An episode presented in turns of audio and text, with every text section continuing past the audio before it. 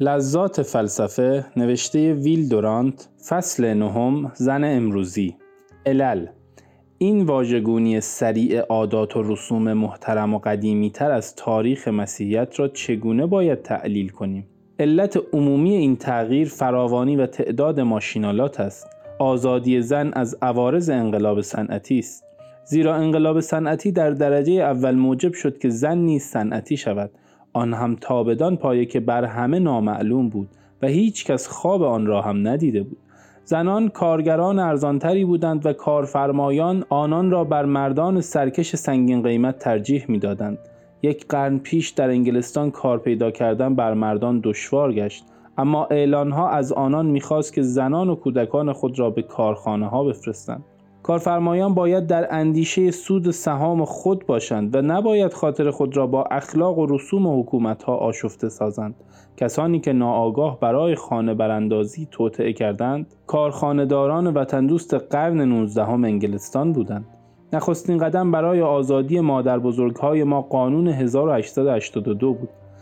به موجب این قانون زنان بریتانیایی کبیر از آن پس از امتیاز بی سابقه برخوردار می شدند و آن اینکه پولی را که به دست می آوردند حق داشتند برای خود نگه دارند. این قانون عالی اخلاقی و مسیحی را کارخانهداران مجلس عوام وضع کردند تا بتوانند زنان انگلستان را به کارخانه ها بکشانند.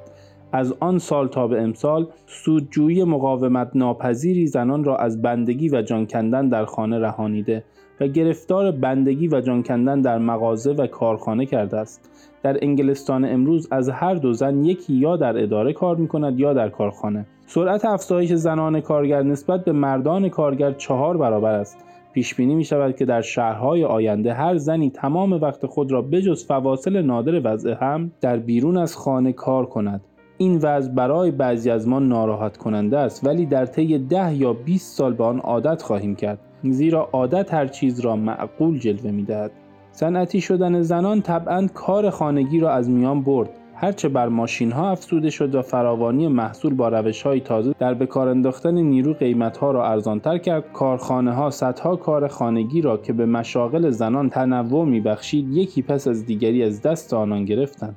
مشاغل دیرین زن که مایه بندگی و اسارتش بود رفته رفته از دستش گرفته شد و کسی به خانه توجهی نکرد و زن خود بیکار و ناراضی گشت. بیرون رفتن از خانه و پیدا کردن کار در کارخانه به او وجه و اعتبار میبخشید. او می‌خواست تا کاری را که از دستش رفته است باز یابد و می‌دانست که اگر کار نکند توفیلی بیمعنی خواهد گشت و موجودی تفننی خواهد شد که جز مردان توانگر یا ناقص الخلقه به دنبال او نخواهند رفت. او نخستین مزد خود را با همان غرور و خوشحالی گرفت که پسران فراری از مدرسه می‌خواهند با یک کار صنعتی و سیگار روز تعطیل مردی خود را ثابت کنند. زن این بردگی جدید را با وجد و شادی پذیرفت. شادی کسی که سرانجام کاری پیدا کرده خود را به نحوی سرگرم ساخته است. چون خانه خالی شد و جایی برای کار و زندگی در آن نماند مردان و زنان آن را ترک گفتند و روی به آن صندوقچه ها و خوابگاه ها و خانه های زنبوری که آپارتمانش مینامند نهادند. تمام روز و عصر خود را در قوقا و جنجال کوچه و خیابان گذراندند. رسم عادتی که از ده هزار سال بر جای مانده بود در یک نسل از میان رفت. علمای اجتماع و روانشناسان اجتماعی به ما یاد داده بودند که تغییر عادات و رسوم اخلاق تدریجی و نامحسوس است. اما یکی از بزرگترین تغییرات در تاریخ تمدن بشر در روزگار ما و جلوی چشم ما در فاصله کودکی و بلوغ یک انسان اتفاق افتاد. نویسندگان و خطبا و سیاستمداران مردم را برحذر می داشتند که مبادا سوسیالیستا خانه را ویران کنند. اما در برابر چشمشان و در نیمه واقعی عمرشان حادثه مافوق اشخاص یعنی حادثه تغییر اجتماعی روی داد و این فاجعه را به وجود آورد. پیش از آن که علمای اخلاق بتوانند علت آن را دریابند اگر خانه از آشوب و فریاد کودکان پر می بود باز ممکن بود بر جای بماند. اما انقلاب صنعتی آن را هم از خانه رانده است. کودکانی که در مزارع مایه شادی و کمک بودند در شهرهای پرجمعیت و آپارتمانهای تنگ هم گران تمام می شوند و هم جلوی دست و پا را می گیرند. چون عده کارگر در جهان رو به فزونی نهاد داشتن فرزند زیاد دیگر باب روز نشد و میبایست جلوی آن گرفته شود وگرنه مردان همیشه تنگ دست و نادان میماندند ماشین ها کارخانه ها را آوردند و کارخانه ها شهرهای نو ساختند و شهرها دموکراسی و سوسیالیسم و منع آبستنی را آوردند. هیچ کس چنین نمی‌خواست.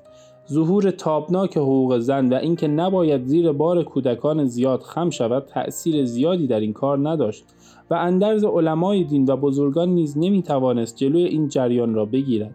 بایستی تاریخ صد سال اخیر اروپا و آمریکا را عوض کرد تا این جریان پیش نیاید ولی تاریخ هم مانند انرژی برگشت پذیر نیست و در آن نوعی از جبر هست که باید سیر خود را ادامه دهد. نه تنها کودکان در شهرها جزو تفنن به شمار آمدند زیرا نمی‌شد آنان را از پنج سالگی به کار گماشت و هر کودکی تازه بار تازه‌ای بر خرج خانه بود بلکه مادر بودن هم امری عادی به شمار نیامد و کاری خطرناک گشت. زن نوین به علت اشتغال در کارخانه و کار نکردن در خانه از نظر جسمانی ضعیفتر از پیشینیان خود گردید. حس زیبایی شناسی فرومایه مرد نوین کار را بدتر کرد. زیرا مرد نوین تن باریک و لاغر را پسندید. زنانی که در تصاویر روبنس نقاش دیده می‌شوند و مادرانی مانند لیتسیا مادر ناپل اون پسند طبع هنرمندان و مردان شهری نشدند. زیرا آنها زیبایی را با جاذبه زودگذر جنسی سنجیدند. نه با سلامت و قدرت بنیه که نشانه مادری است. بدین گونه زنان بیش از پیش از آوردن کودکان ناتوان گشتند و هر چه توانستند از مادر شدن گریزان گشتند. و آن را به کمترین حد ممکن رساندند. شوهرانشان نیز تا حد زیادی با آنان همراه گشتند. و بی آنکه خود تقصیری داشته باشند ندانستند که خرج کودکان کمتر از خرج میخانه هاست. پس از آن این ماشین نو با وسایل پیشگیری از آبستنی و آزادی زن کمک کرد. دیگر زن فارغ از حال بچه و فارغ از آن آخرین وظیفه‌ای که میبایست خانه را محیطی پرمعنی و قابل تحمل کند روی به اداره و کارخانه و عالم نهاد.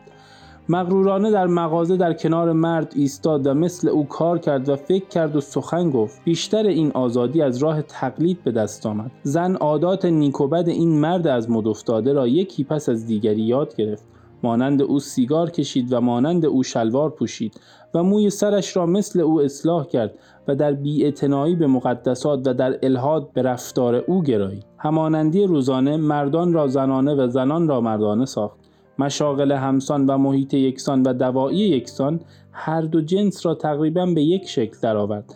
پس از یک نسل لازم خواهد آمد که برای تمیز مرد از زن برای هر یک ورقه‌ای بچسبانند تا از پیشامدهای ناگوار جلوگیری شود. تازه باز هم نمی‌توان امیدوار بود. چه تغییر عمیقی مشاهده خواهیم کرد اگر زنان امروزی را که یا فرزندی ندارند یا فقط یک فرزند دارند با زنان گذشته مقایسه کنیم. و این تغییر چه برجسته و موثر به نظر خواهد آمد. اگر به خاطر آوریم که زن و مرد گذشته از نازایی چه اندازه وحشت داشتند تا روزگار ما احترام یک زن بستگی خیلی نزدیکی با عده فرزندان او داشت.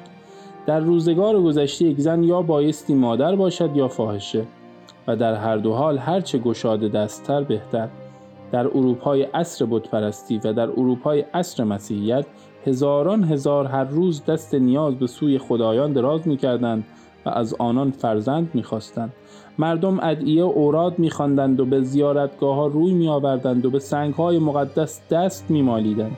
در میان اقوام مایاز زن و شوهر نومید نماز می خواندند و روزه می گرفتند و قربانی های لذیذ تقدیم می کردند تا خدایان فرزندان فراوان به آنها ببخشند. از یکی از پادشاهان آفریقا عده فرزندانش را پرسیدند و او با تأسف جواب داد دریقا که بیشتر از هفتاد ندارد. چرا با دیدن تصاویر مادری به رقت می آییم و چشممان از اشک پر می گردد زیرا پیش از بنای شهرهای نوین احتیاج مبرمی به فرزندان متعدد بود و احساسات ما انعکاس آن احتیاج است. اکنون شهرهای تازه به توالد احتیاجی ندارند و چراغهای روشن و شبهای دراز آنها می تواند بچه شیران قوی دهات را به خود بکشاند این مولک خدای قدیم فینیقی ها که برای او بچه را قربانی می کردن. این مولک جدید سلاح تازه ای دارد و آن میلیون ها چراغ حبابی رنگارنگ است که هر سال صدها هزار کودک را به سوی خود می کشد این کودکان می آیند و بزرگ می شوند و هنگام برگشتن عاقل و سترون برمیگردند. شهر تازه به لزوم فرزندان اعتقادی ندارد. به همین جهت زنان را به فحشا وامی دارد تا خود را با مادری آلوده نکنند. این احساسات مادری که گاهی روح شکاک یخزده را هم آب می کند بازمانده دوران جوانی است که در دهات کهنه ریشه دارد. یعنی آنجا که هنوز زنان فرزندان زیادی میزایند. این احساسات هنوز باقی است اما اوضاعی که آن را ایجاب می کرد عوض شده و از میان رفته است. ما که پیش از سال 1890 متولد شده ایم و در کنار مزارع پهناور بزرگ شده ایم سرانجام به آن مثل اسلاوی معتقد خواهیم شد که می‌گوید آنها که فرزند ندارند خوشبخت نیستند. و نیز معتقد خواهیم گشت که بنای خانواده مرکب از پسران قوی و دختران زیبا مستلزم داشتن صفات عالی و شاید هم دارای نتایج اساسی تر از نقاشی امپرسیونیست نوین و موسیقی جدید و نوشتن مقاله درباره زنان امروزی است. برای ارتباط با ما آیدی صوفی underline couple را در اینستاگرام جستجو کنید.